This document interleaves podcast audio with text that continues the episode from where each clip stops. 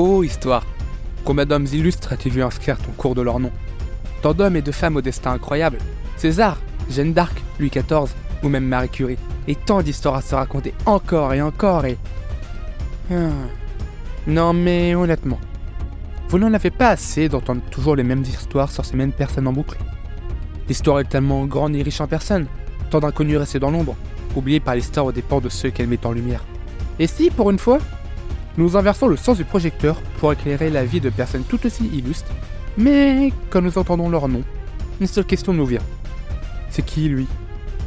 C'est qui lui? est un podcast qui a pour objectif de mettre sur le devant de la scène des hommes et des femmes oubliés de mener l'histoire.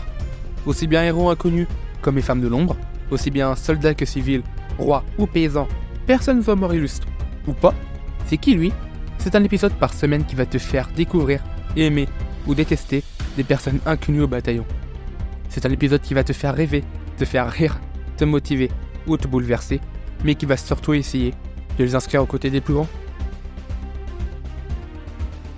Aujourd'hui, un épisode un tout petit peu plus court, mais qui sera très intéressant, ça je vous le garantis. J'ai donc décidé de vous parler de la vie d'une femme qui fut longtemps la plus rapide au monde à bord du cheval du ciel.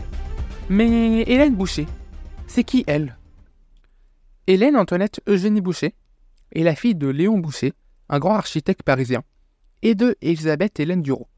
Dès son enfance, elle reçoit le surnom de Léno qu'elle conservera toute sa vie. Pendant la Première Guerre mondiale, elle quitte avec sa famille Paris. Bien que très douée pour le dessin, Hélène, surnommée Léno, s'intéresse plutôt à la mécanique. C'est dans la propriété familiale en Eure-et-Loire qu'elle collectionne alors les photos d'aviateurs et les articles sur les avions. De retour dans l'appartement familial au 169 rue de Rennes à Paris, elle entre au lycée Montaigne, puis au collège Sévigné, premier établissement secondaire laïque pour les jeunes filles créé en France. À 22 ans, Hélène Boucher décide de devenir aviatrice afin de venger la mort d'un ami de son frère, le pilote d'essai Jean Hubert. Elle devient l'élève d'Henri Farbos, pilote français. Elle passe son baptême de l'air le 4 juillet 1930 à l'âge de 22 ans. Malgré les nombreuses critiques qu'elle a pu recevoir, elle continue à poursuivre sa passion, avouant dans un entretien que voler est la seule chose qui lui donne l'impression d'être vivante. Elle prend son premier cours de pilotage en mars 1931 avec Henri Lyodet et elle obtient son brevet de pilote de tourisme le 21 juin 1931 et après avoir cumulé 100 heures de vol et réalisé plusieurs vols de nuit, elle obtient son brevet de pilote professionnel. Elle devient alors la quatrième femme de France à le décrocher. Elle s'achète aussitôt un petit avion d'occasion et dès juillet 1932, elle participe au rallye aérien Candoville. Son avion mal préparé tombe en panne et elle doit dans l'urgence se poser. L'avion reste accroché dans les branches d'un arbre, mais Leno s'en sort sans blessure. Elle poursuit ses participations aux manifestations, le raid Paris-Ségon au début de l'année 1933, les 12 heures d'Angers en juillet 1933, et elle termine 14e au classement général. Le 2 août 1933, elle obtient son premier record du monde, celui d'altitude féminin pour avion léger deuxième catégorie, avec 5900 mètres à bord de son avion Beaubonzoin Corsair à moteur 560 chevaux. Alors, moi non plus, j'ai vraiment aucune idée de ce que cela peut signifier. Je suis pas du tout un expert. En septembre 1933, elle se lance dans l'acrobatie aérienne. Le pilote d'essai et champion de voltige Michel Detroya, son moniteur, déclare au terme de sa formation que dans quelques mois, elle sera la meilleure acrobate du monde. En 1934, elle s'engage avec les aviatrices Maris Bastier et Adrienne Bolland dans le combat féministe et devient militante pour le vote des Françaises aux côtés de Louise Weiss. En juin 1934, Hélène Bouchy signe un contrat avec la nouvelle société Condron Renault.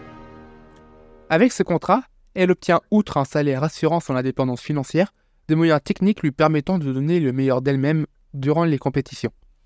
Le 8 juillet 1934, elle se classe seconde aux 12 heures d'Angers. Elle a piloté seule son Condron Rafale 12 heures d'affilée alors que les vainqueurs Lacombe et Trivier se sont relayés. Au passage, elle a battu le record du monde des 1000 km pour avion léger.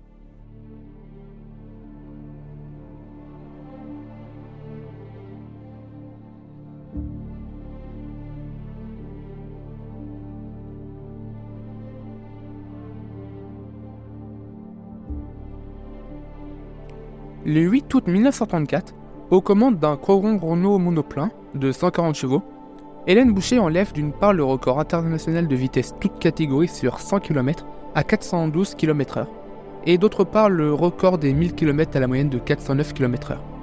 Le précédent record du monde, ça a été à 393 km/h. Donc il y avait quand même une belle différence.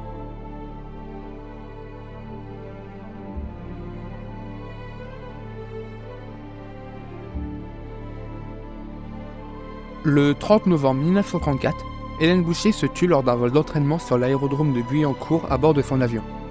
La presse évoque une perte de vitesse à l'atterrissage et un oubli possible que les commandes soient inversées.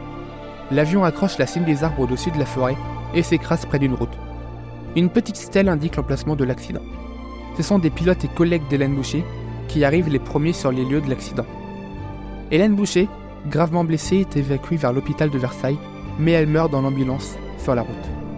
Avant d'être inhumée au cimetière de son village, en Eure-et-Loire, où elle passa sa jeunesse, un hommage national lui est rendu à la cathédrale des Invalides à Paris. Son cercueil est exposé pendant deux jours et c'est la première femme à recevoir un tel honneur.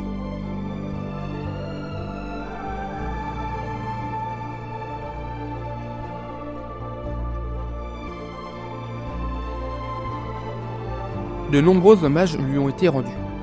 En 1934, elle est lauréate du prix Monique Berliou de l'Académie des sports en tant que femme à la performance sportive la plus remarquable de l'année écoulée.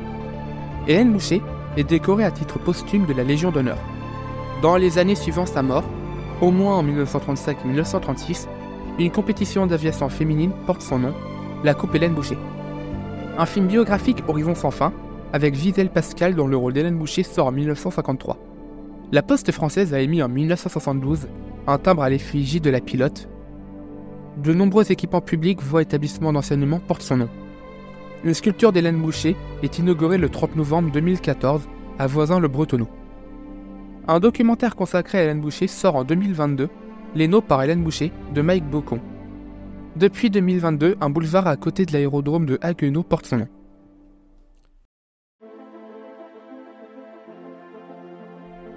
Voilà Maintenant tu connais la vie de l'aviatrice Hélène Boucher.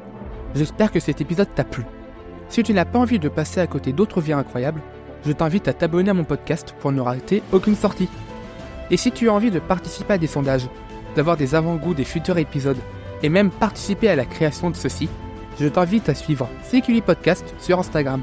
C'est ensemble que nous allons permettre à Léno d'être connu par le plus grand nombre de personnes. Je te remercie d'avoir écouté son histoire, et je te dis à la semaine prochaine pour un nouvel épisode. Mais maintenant, si tu vois le nom d'Hélène Boucher, tu ne pourras plus dire C'est qui elle?